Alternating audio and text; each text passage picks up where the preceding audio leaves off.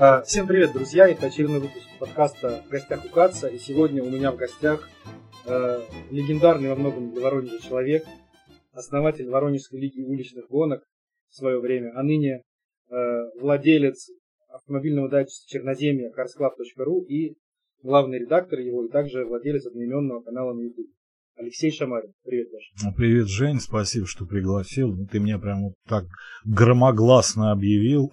Для меня, на самом деле, знакомство с тобой в свое время было таким эпохальным моментом. Я помню 2004 год, открытие сезона стритрейсинга. Куча качек понаехала из Москвы, нарушая, не то чтобы нарушая все правила, просто, видимо, тот, кто вел колонну, он не знал некоторых нюансов движения на левом берегу. Он дальтоник был, он да, красно-зеленым не различал. Да, проехал первым.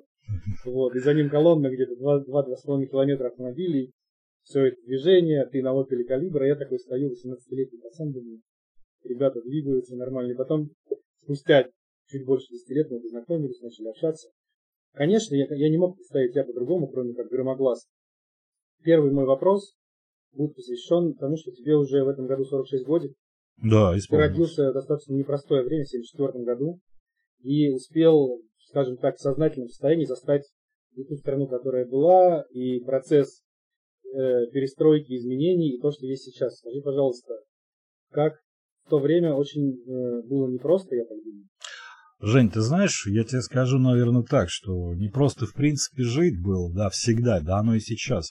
Я запомнил 80-е, ты знаешь, у меня два фактора был. Первый фактор был что здесь в этой стране будет дальше, потому что уже лет 14 понял, что ну, рискую сейчас навлечь на себя кучу тухлых яиц, что это не моя немножко страна. Вот мне здесь некомфортно. Было уже с 14 лет. Мне сейчас 46, но тем не менее я сижу здесь, у меня здесь семья, бизнес, родные друзья. А с другой стороны, да, было непросто. И вот те, э, знаешь, э, показушные боты, которые там пишут в соцсетях, что проклятые 90-е, я для себя 90-е помню очень хорошо. И это были шикарные времена, в плане, не в плане того, что мои родители занимались крупным бизнесом, да, и я был на полном обеспечении. Нет. Я как старался все сам, я понимаю, что это время возможностей. То есть, окончив университет, там через год я стал главным редактором, самым молодым э, телеканала НТВ Воронеж. То есть меня никто не проталкивал, это сделал сам. Потому что тогда была возможность, то есть если у тебя есть силы и желание, ты упрешься и ты это сделаешь. Сейчас у тебя есть силы и желание, но немножко Некоторые тебя... дверки уже закрыты. А, да даже не то, что закрыты, понимаешь? То есть, ну, я веду свой бизнес, и я знаю, насколько непросто его вести в России. Тем не менее, тем не менее, еще возможности какие-то есть. И пока мне всего лишь 46 лет, и я не остановлюсь на этом, я буду развиваться и работать дальше. Тем не менее, э, в те непростые годы, начала 90-х, достаточно много людей сворачивали с прямой дорожки под влиянием алкоголя, наркотиков, э, тем более, что распал Советский Союз. Этот поток э, захлестнул страну. Что помогло тебе остаться таким добрым, светлым, позитивным человеком ты знаешь, в 92 году я хотел уехать из страны, была возможность. Вот, причем неоднократно, и когда я учился в университете, была возможность, вот просто вот завтра собираю чемоданы и уезжаю. Нет. естественно, этого делать не стал, потому что, ну, как бы, я хотел доучиться, во-первых, а на что касаемо вот этих кривых дорожек, вот у меня пять приятелей, с которыми мы занимались музыкой, у нас была там своя рок-банда, мы устраивали рок-фестивали в школе, это 91 год, я уже окончил школу и учился в университете. Четверо из них, к сожалению, умерли, да, наркотики, алкоголь, безусловно, это все было, и это было ну, сейчас это тоже есть, и что об этом скрывать, уровень достаточно высокий, но в то время люди, очень многие люди потерялись. Потерялись в плане того, что пришла новая как бы страна, все, что хотели мы, там, с времен перестройки мы видели вот то, что это будет, это вот здорово, совок подох, и бог бы с ним.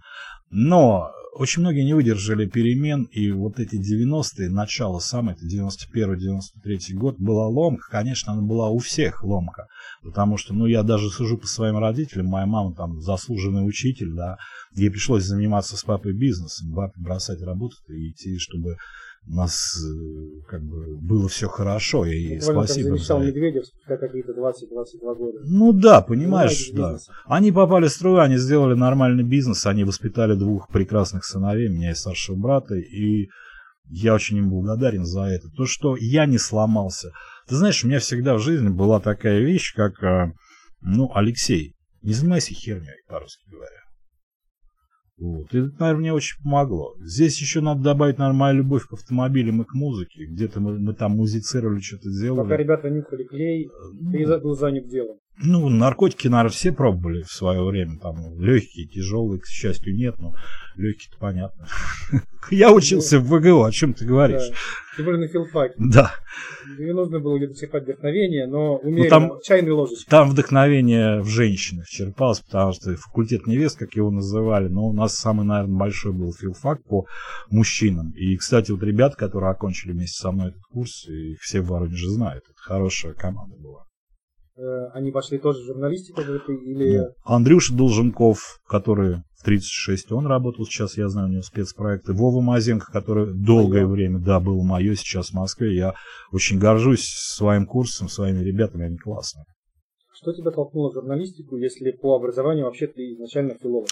Жень, у меня было три мечты в детстве. Я хотел быть автогонщиком, журналистом-международником и безумно хотел научиться играть на скрипке. Прям на меня похоже все, кроме третьего пункта со меня проблемы. Вот, скрипку я не освоил, потому что меня брат старший научил играть на гитаре. Мы начали лобать свою первую песню, то есть первую рок-банду, Транквилизатор она называлась, но это был закос под The Cure. Естественно, даже по названию мы собрали в 14 лет. Это было круто. Вот. А то, что касается, понимаешь, мне всегда, я говорю, с 14 лет, вот какой-то переломный момент, меня будет 14 лет. В 14 лет я понял, что это не совсем моя страна. В 14 лет я э, попробовал многие вещи, которые многие люди пробуют там лет в 20, да. Если бы мои родители так... Да. Но тогда это узнали, у них бы был э, шок. Ну, я-то мальчик был приличный, спокойный, панк. Вот.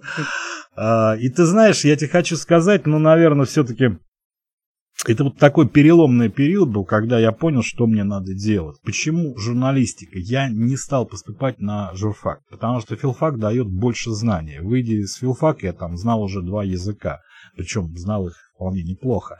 Плюс к этому более глубокое изучение каких-то вещей. Я всегда любил читать. Как меня брат в три года научил читать, я вот с тех пор от книжек не отрываюсь. Да, сейчас лучше, например, ну, мой досуг это взять книжку, полистать ее перед сном, это вот супер.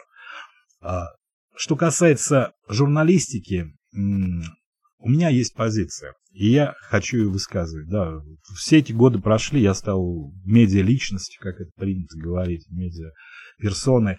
Ты знаешь, она, вот эта публичность излишне, она вредит.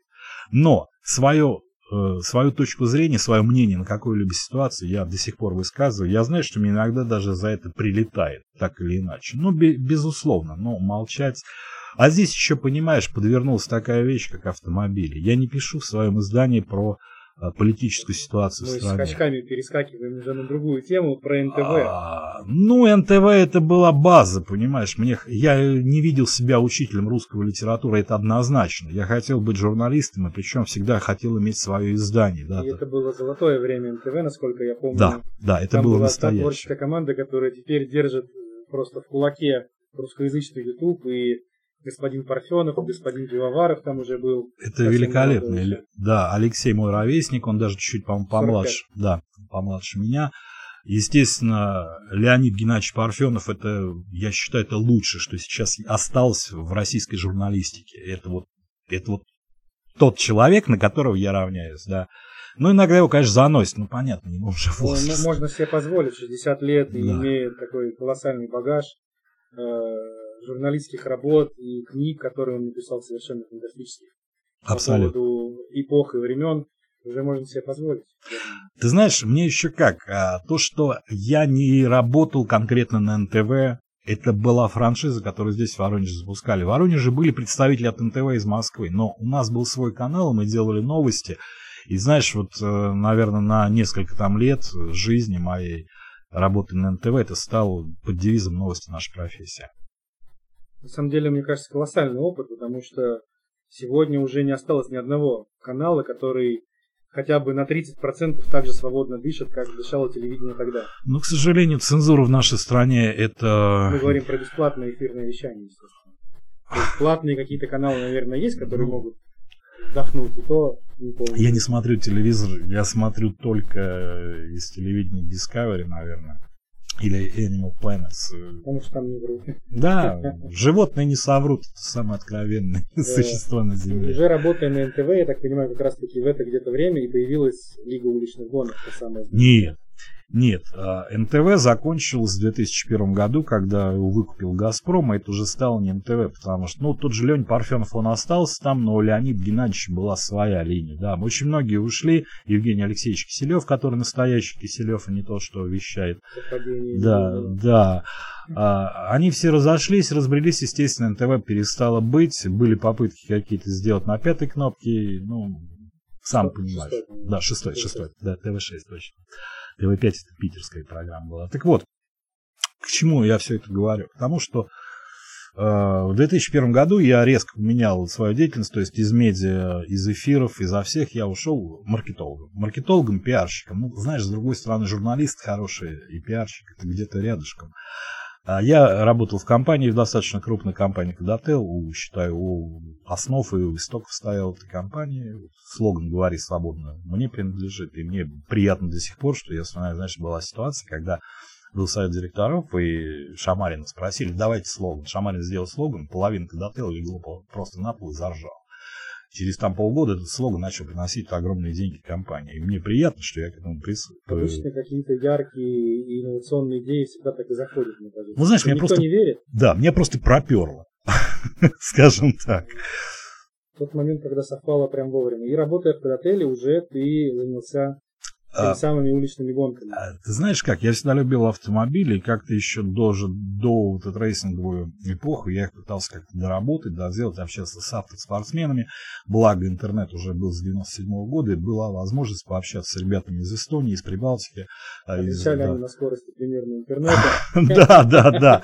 Но ты знаешь, тогда в Советском Союзе был колоссальный на самом деле пласт, э, особенно у прибалтов, по наработкам, доработок э, автомобилей. Автомобилей у меня было великое множество, и я их постоянно где-то усовершенствовал. То есть не ради того, чтобы там где-то проехать, понтануться, а ради себя, чтобы автомобиль лучше быстрее ехать, там где-то проверялся. Ну, с другой стороны, как бы руки не из задницы растут, поэтому что-то мог сделать. Что не мог сделать, ну, забивал на это, на все.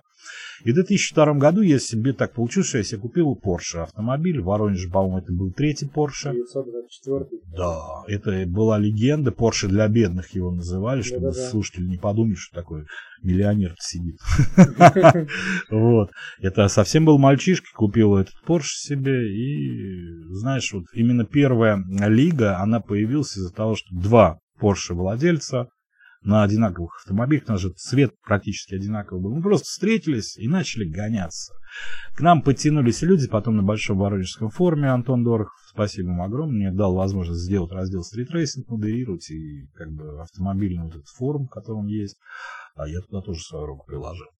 Мы начали гонять, у нас не был своего сайта, потом Саша Сапрыкин нам сделал сайт очень хороший, который потом удачно профукали ну, в общем, мы гоняли, потому что нам это нравилось. Не ради денег, да, деньги были, безусловно. Была даже организация... Членские взносы какие-то? Ну, конечно. А, была организация, мы этим всем занимались, потому что нам хотелось быть в братстве, понимаешь? Хотелось найти подобных себе и заниматься тем, чем мы занимаемся. Вот это начало, самое начало нулевых, еще, вот этот, извини, скажу грубо, отрыжкой от 90-х, там, она не отошла, потому что первые гонки нас даже пытались крышевать бандиты.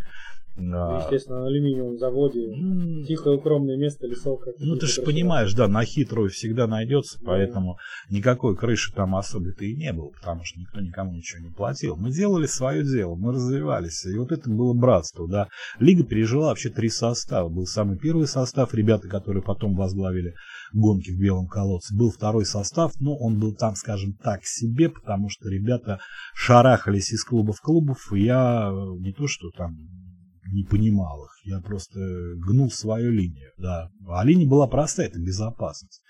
Во время лиги, ну, ни одного такого крупного прямо ДТП никак, никогда не было, не дай бог, с участием кого-то. Мы всегда все обращали внимание на безопасность. Мы всегда делали гонки безопасными, потому что мы понимали, что если что-то случится, закроют в первую очередь меня.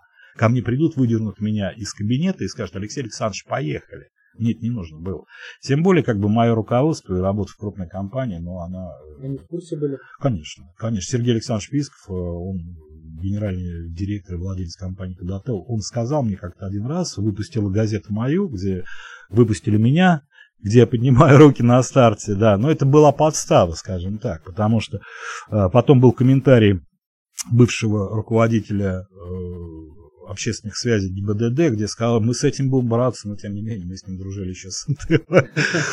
И когда меня вызвал директор, говорит, Шамалин, объясни мне, что это такое? Я говорю, это уличная гонка. Он говорит, слушай, супер говорит, слушай, я еду в потоке, три машины из четырех с наклейкой, с вот этой белой шашечкой, а можно да. мне тоже такую? Он к нам, кстати, приезжал, на самом деле, он где-то так издали посмотрел, постоял. Я благодарен тем, кто понимал меня и поддерживал, и прежде всего это не просто там, это было братство. Вот. Третий состав я ушел из лиги, ну, как я организовал банду Street Race Crew, который занимался уже более такими интересными гонками. То есть это не был драг-рейсинг на 402 метра, это был стрит-рейсинг в чистом виде, но опять же таки безопасно. То есть это городское ориентирование. Зародыш этого дозора, и тому подобных а, энкаунтера. Жень, это все появилось до энкаунтера и дозора. Я говорю, зародыш. Да. Зародыш. Потом это стал проект игра. До сих пор вот Боря Голуб, мой близкий очень друг, он ведет проект. Мне нравится, что люди приезжают. Здесь нет какого-то головоломного адреналина. Здесь есть работа мозга, работа команды. Это Грубо говоря, квест на автомобиле да. по городу. Да, да. Квест называется игра. Все знают прекрасно. Это был конкурент дозора номер один. Ну, Энка, скажем так, у нас в Воронеже, она что-то как-то скорее мертва, чем жива. Про дозор я вообще давно не слышал, но это совсем другое. Это совсем другое, это другая жизнь, это другой а, формат, это другой мир. То есть это не просто квест, это умный квест. То есть там отморозкам уличным делать нечего на игре. Вот. Ну, в общем, это все, что сейчас есть, как бы, и это где-то отголоском еще отдается, потому что, знаешь, вот был случай, ко мне подошел, я в магазине был, супруга покупал, что там, Ко мне подошел молодой человек с девушкой, они поздоровались со мной, сказали, Алекс, спасибо тебе за наше детство. Ну вот я мог бы быть, кстати, на их месте любое. Ну, говори, время. говори. Да, спасибо тебе, Лежа, Женя. мое счастливое детство. Спасибо, друг мой, что было, оценил. Было очень круто, зрелищно, интересно. А сейчас вообще она существует, эта лига? Нет, нет, нет. Существуют люди, которые были в лиге, часть ушла в белый колодец, кто-то занимался там этим пытался делать свои клубы. Сейчас есть какие-то в Воронеже клубы молодых ребят, которые это все пытаются сделать. Ну, они, у них не только дрифт, у них есть и drag racing, стрит, насколько я знаю, у них не зашел, потому что, чтобы написать нормальную, качественную гонку, уличную гонку, ну, скажем так, гонку ориентирования, да, нужно очень много денежек потратить.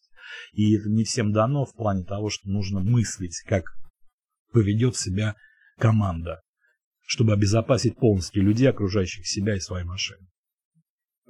То есть получается, что лига просто утратила свою актуальность в связи с тем, что в легальное поле перевели, скажем, сам э, drag racing. Э, да, да. Причем, как бы, это уже было после того, как я ушел временно из лиги, у меня родилась дочка. Понимаешь, э, был дрэг легально, он и был нелегальный, потому что когда мне лично предложили уйти в легал, это еще был 2004 как раз год, я сказал, нет, мне не нужно.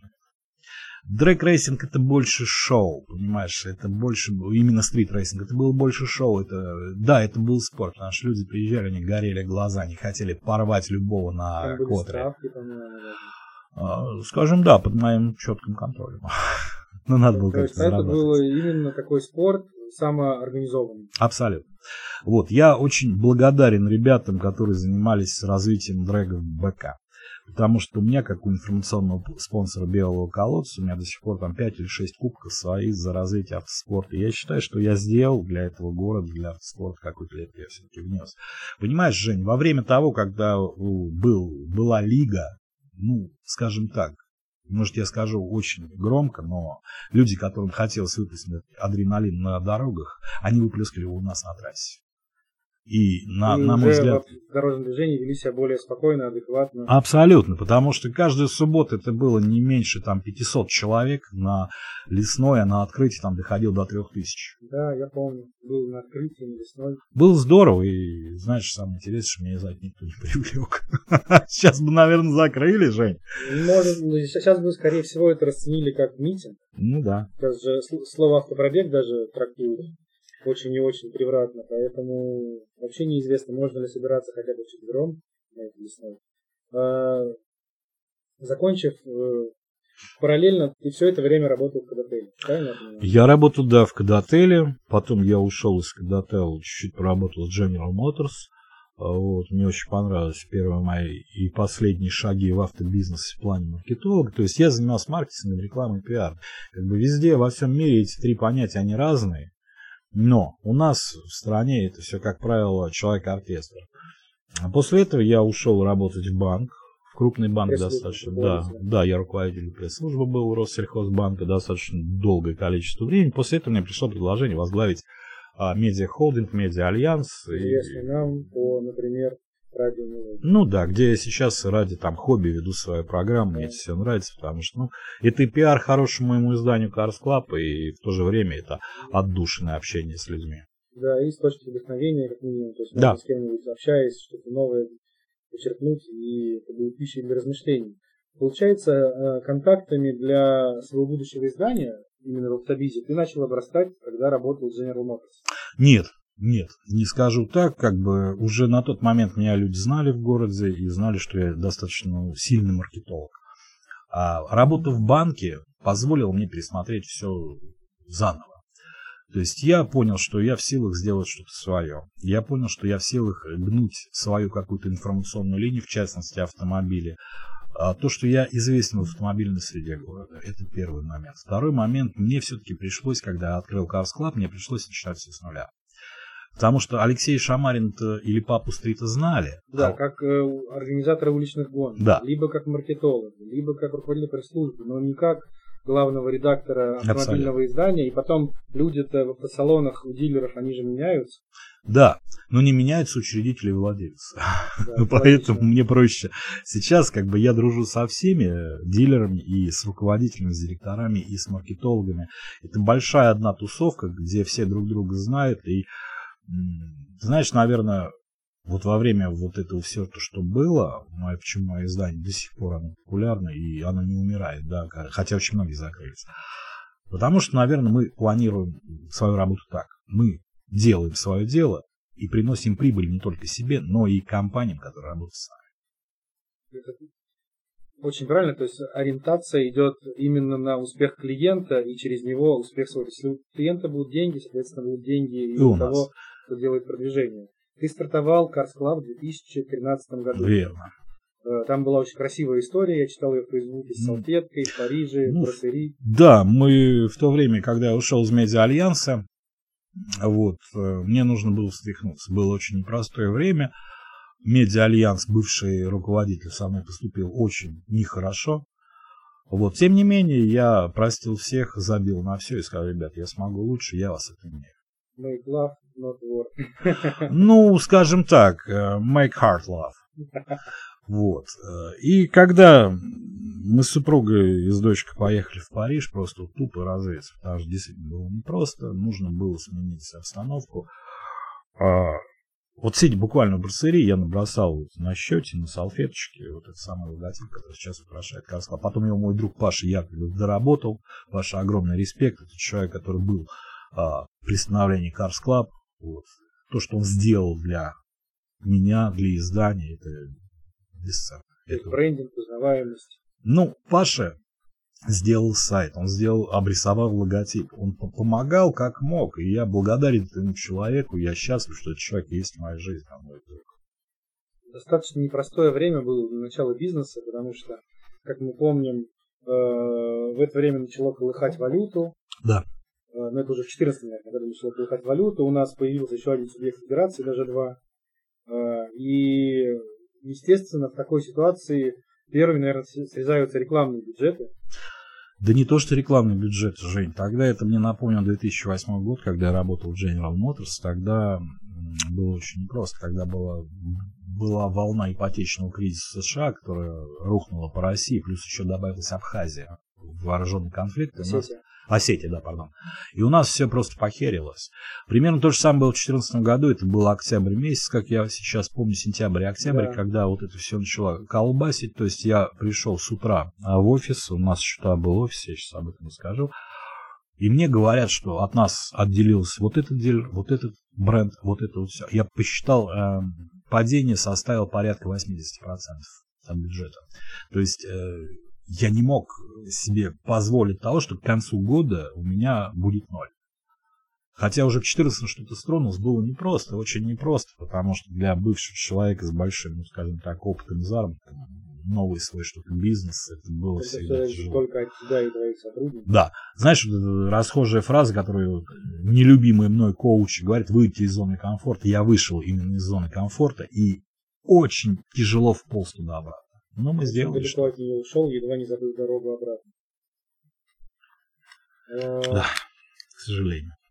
Но при этом, при всем, несмотря на такую сложную ситуацию, удалось повернуть ситуацию в плюс уже к какому времени? А, Жень, буквально к концу года 14-го я сделал просто. Я многие рекламы давал авансом. Многие клиенты, которым я очень благодарен Игорю Округу, я просто считаю этого человека одним из своих друзей, он помог мне он оставил свой бюджет у нас, у нас оставил бюджет еще одна компания. Они поверили в нас, они сказали, ребята, если тяжело, будем работать вместе. Да, было непросто, сейчас мы с благодарностью друг друга вспоминаем, что мы сделали для них, что они сделали для нас. И знаешь, вот тогда я кинул такую фразу, у меня началась компания, началась компания очень хорошая обстановка, то есть менялись люди, уходили, приходили, кто-то просто бросал, кидал.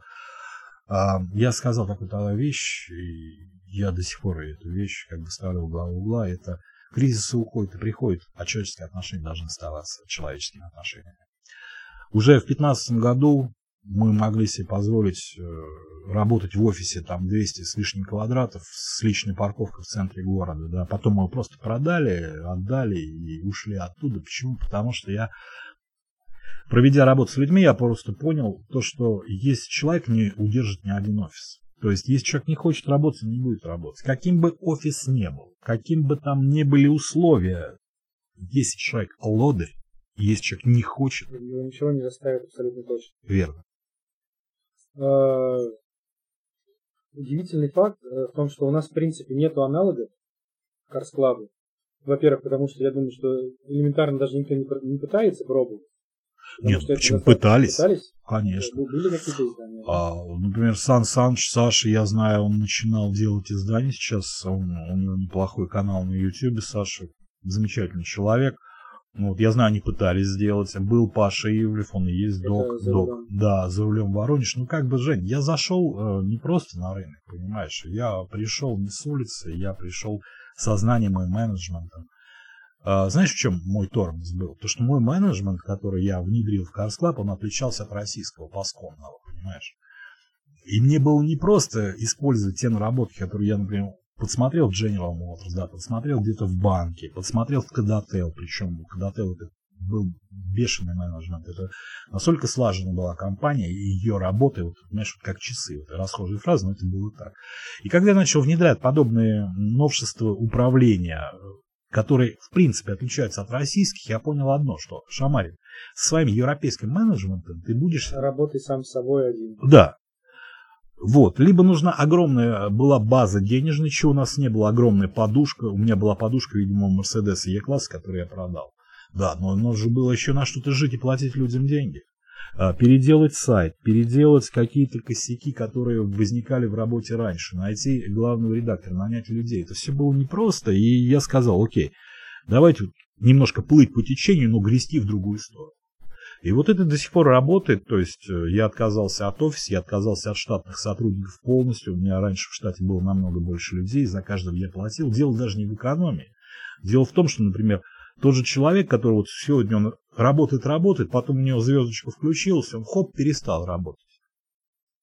Поэтому вот... Э, да, это называется управление персоналом проходили мы такие истории не раз. Да, поэтому как бы люди, которым это интересно, вот, например, ты для Club пишешь, мне очень нравится, как ты пишешь. Вот Рома пишет, да, Ром в свое время я отстранил, то есть я ему не давал ни тестов, ничего, просто я понимал, у парня переходный период, и он должен его пережить. Если мы говорим обо мне, то, по-моему, с 10 или с 12 лет я два раза в месяц покупал автомобильную газету «Клаксон» и с восхищением перелистывал, и просматривал все картинки, возвращался назад прочитывал все статьи, восхищаясь и думая, вот я вырасту, стану автожурналистом, меня будут приглашать куда-нибудь, я буду ездить, тестировать машины, смотреть новые места, писать об этом.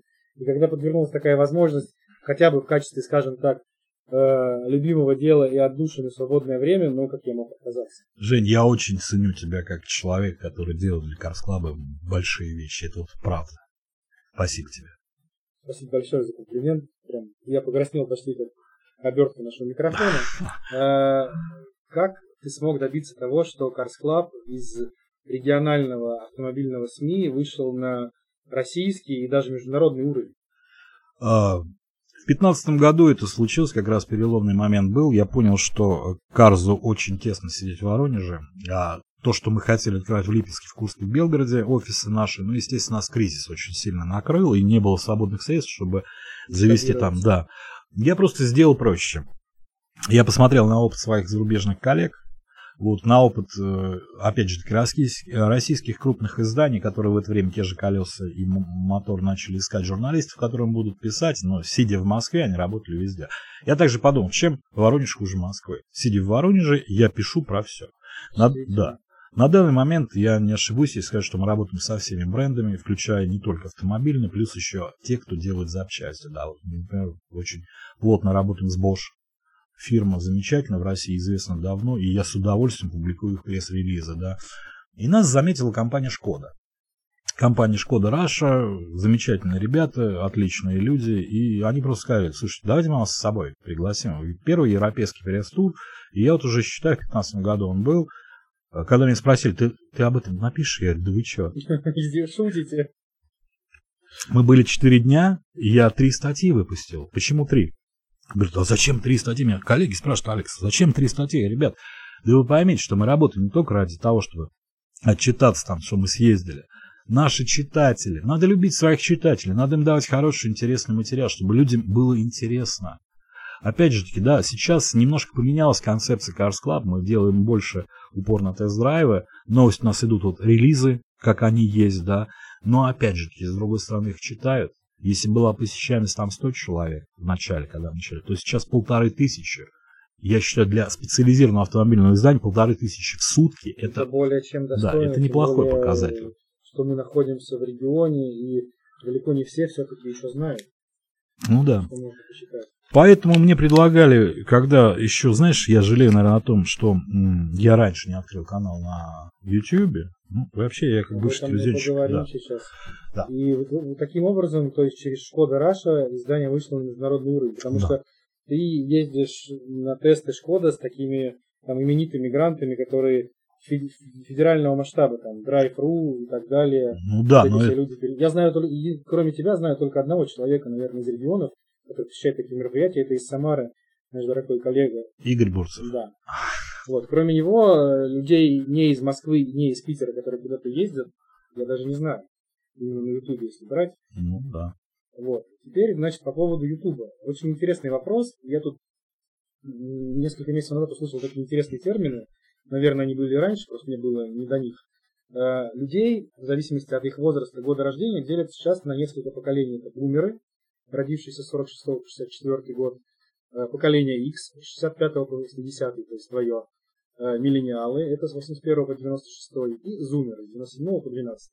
Помимо возраста, эти люди отличаются еще отношением к деньгам, там, к семейным ценностям и к восприятию информации. То есть, если бумеры это из газет, э, поколение X из телевизора, миллениалы из интернета постепенно, а зумеры просто из интернета и все, э, меняется под это все, с учетом количества людей в обществе существующих в том или ином поколении, меняется и потребности, и способ потребления информации.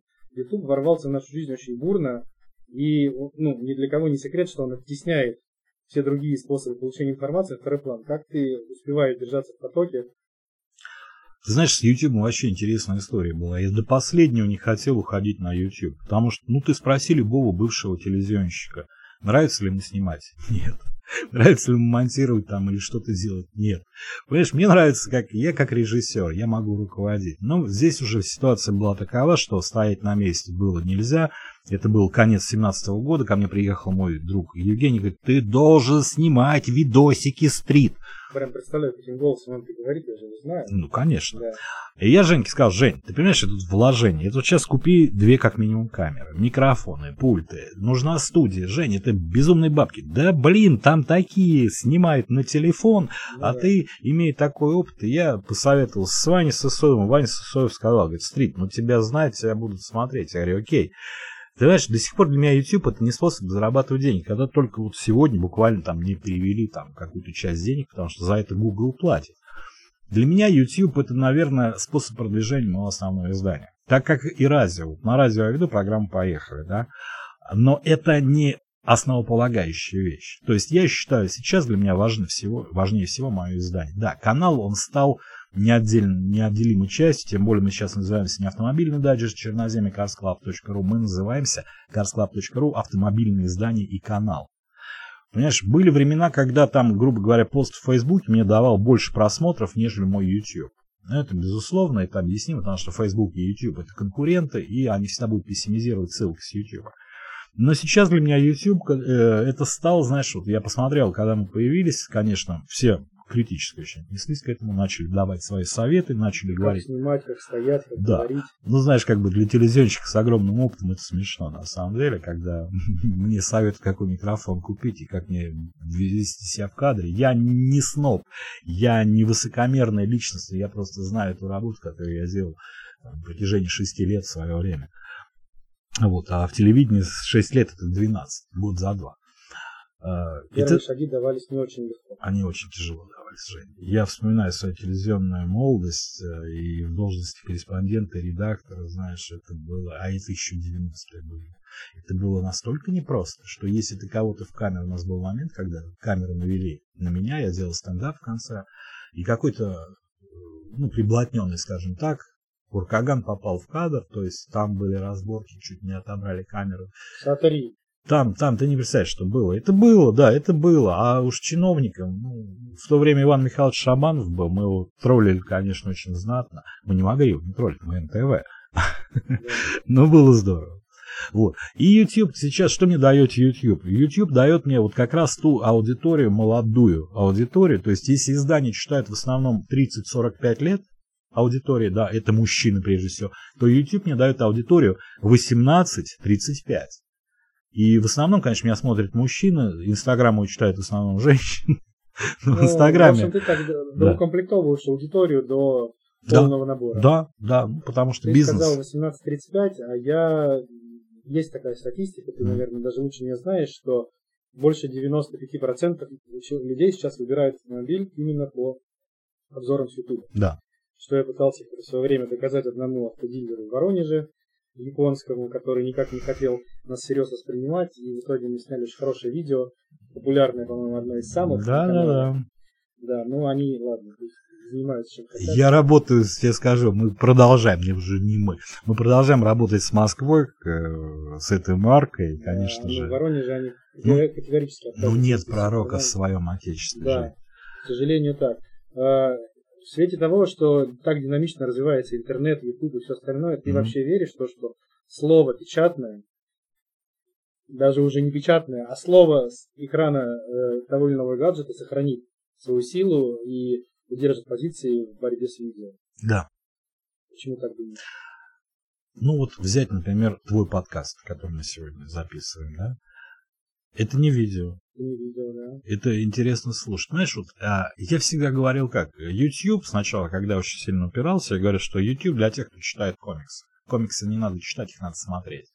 То же самое здесь. Меня, конечно, огорчает, что сейчас ТикТок набирает обороты TikTok опять. это вообще... Это... Ну, это жесть. Я боюсь там регистрироваться, хотя интересно посмотреть что там, но я понимаю, что это даже вот по сравнению с 20-секундной сторис в Инстаграм или минутной публикацией видео в Инстаграм, это еще меньше. Это еще То меньше. То все проще, да. проще, проще становится. Скоро людям будут просто кадры показывать отдельно и все. Ну, знаешь, э, вот давай я тебе для примера скажу так. Сейчас это не секрет, что большинство моих коллег в Москве, крупных достаточно коллег, и я не буду просто называть их в эфире для того, чтобы потом не вызвать какие-то судебные тяжбы, они испытывают очень серьезные проблемы.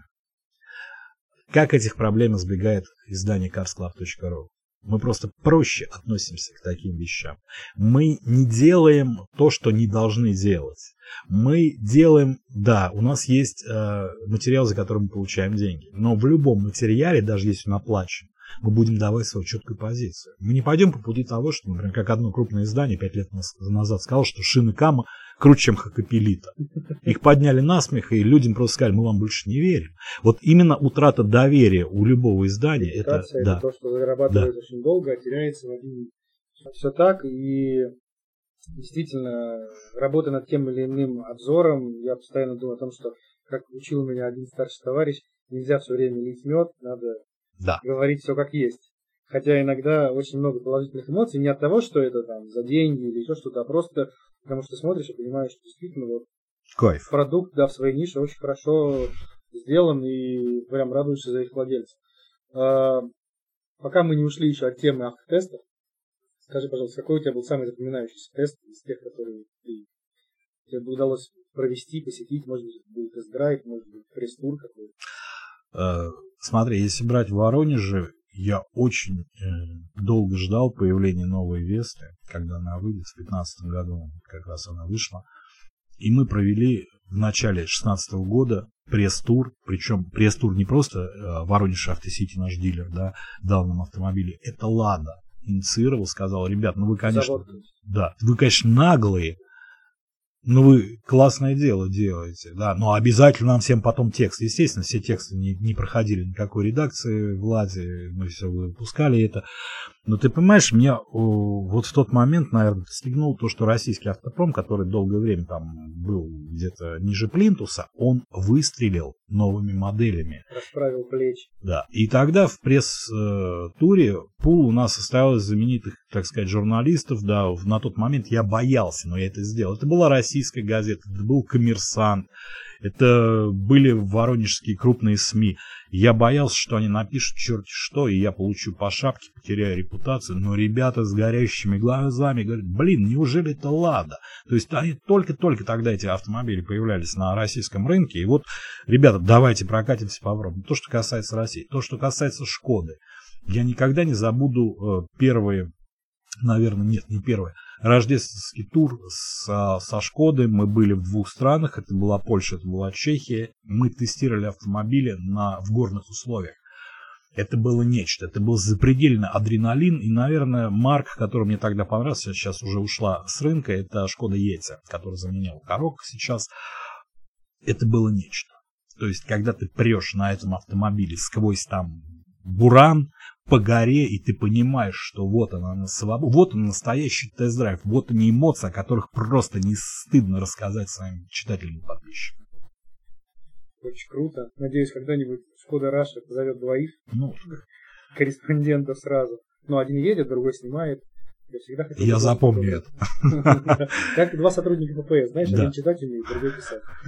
Э, это читать и писать, а собака? Собака у них думает. Вот. Я сейчас ехал на запись, и передо мной ехал Nissan Leaf. И я подумал, что задам тебе еще один вопрос. Как ты видишь будущее развития вообще автомобилестроения с точки зрения двигателя внутреннего сгорания, гибрид или электромобиль? Что касается европейских стран, я думаю, все-таки та стратегия, например, на примере того же Volkswagen, да, стратегия 2025, она имеет место быть, жить и Полное развиваться. сгорания, если я правильно помню. Да. Позавчера меня пригласила компания Jeep на просмотр, на презентацию. Сейчас, конечно, презентации делаются не так. Вот самолет тебе, гостиница, все дела. Мы сидим дома, смотрим это все онлайн открыли Zoom. Безумная, скажем так, презентация. Я не люблю Zoom.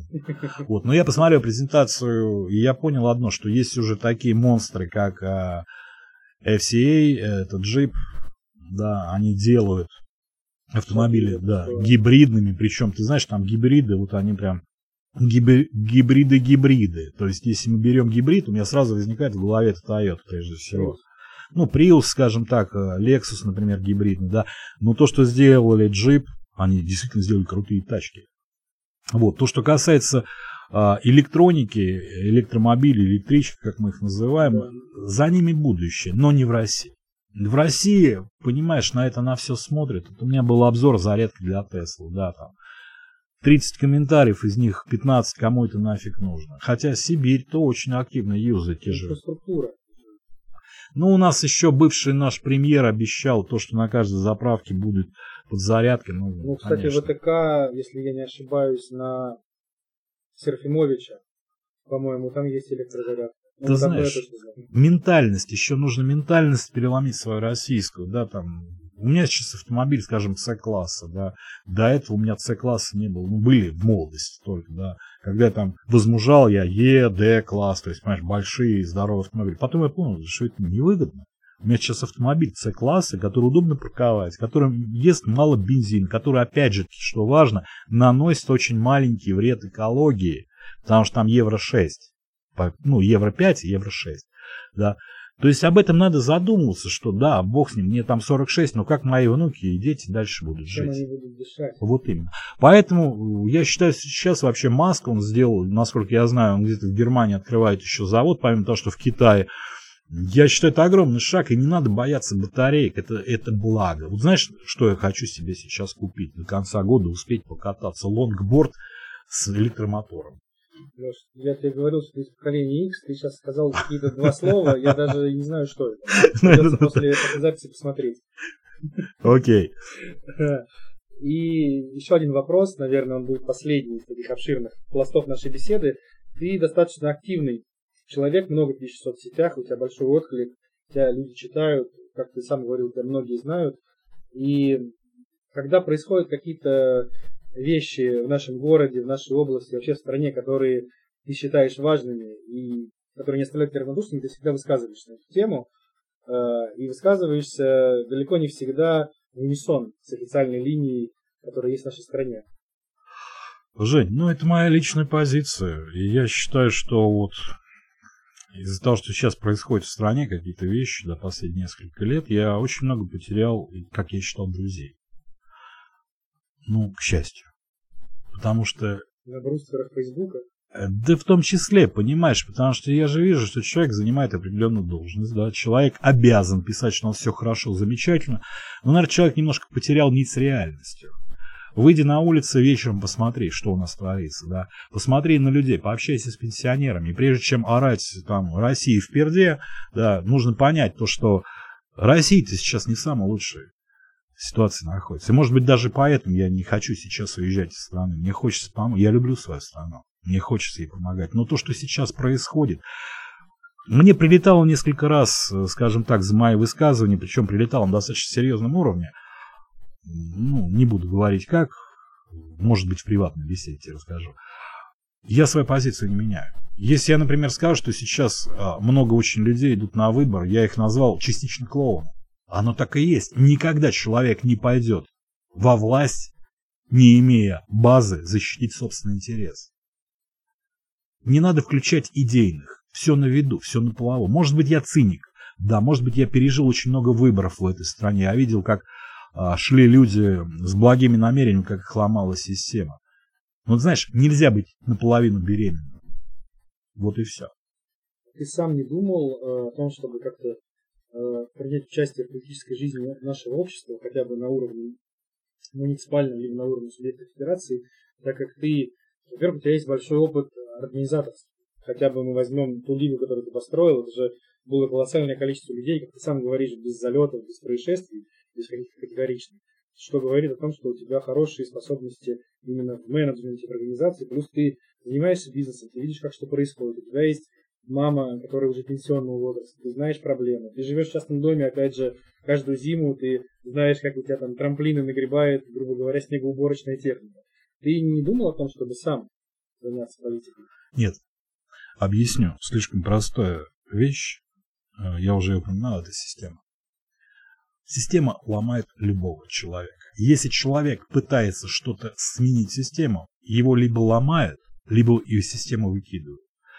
Мне там не вопрос набрать какое-то количество огромной подписи да, в свою поддержку. Легко. Я думаю, что 200 задних записей. Легко. Но я не хочу этого. И пусть я буду заниматься своим делом. У меня небольшое издание, у меня небольшой канал, который приносит мне какой-то доход, и моим читателям, подписчикам и зрителям они приносят удовольствие, да, им это нравится. Я не хочу лезть в политику. Я не хочу прыгать выше своей головы. Я буду заниматься тем, что мне нравится. И это, наверное, правильное самое решение, чтобы сохранять улыбку, крепкие нервы и жить подольше и счастливее. Абсолютно. Вот. И последний блиц вопрос. Давай. Я вчера, готовясь э, к нашей беседе, смотрел интервью, которое ты недавно давал э, одному воронежскому молодому YouTube каналу. Там последний вопрос тоже в блице, ака как у Дудя, Шамарин или Кац. Ну, Ты два раза ответил на этот вопрос Шамарин. Да, сейчас я отвечу Шамарин и Кац. Отличное окончание беседы. Спасибо тебе большое, Леш, за интересный разговор. Э, благодарю наших слушателей. Напоминаю, что нас можно прослушать на всех площадках, где есть подкасты. Это Apple подкаст, Google подкаст, CastBox. Чтобы следить за выходом новых выпусков, вы можете подписываться и делайте это обязательно. Не забывайте ставить оценки, писать отзывы. В CastBox я могу даже отвечать на ваши комментарии. Спасибо большое, услышимся. Спасибо.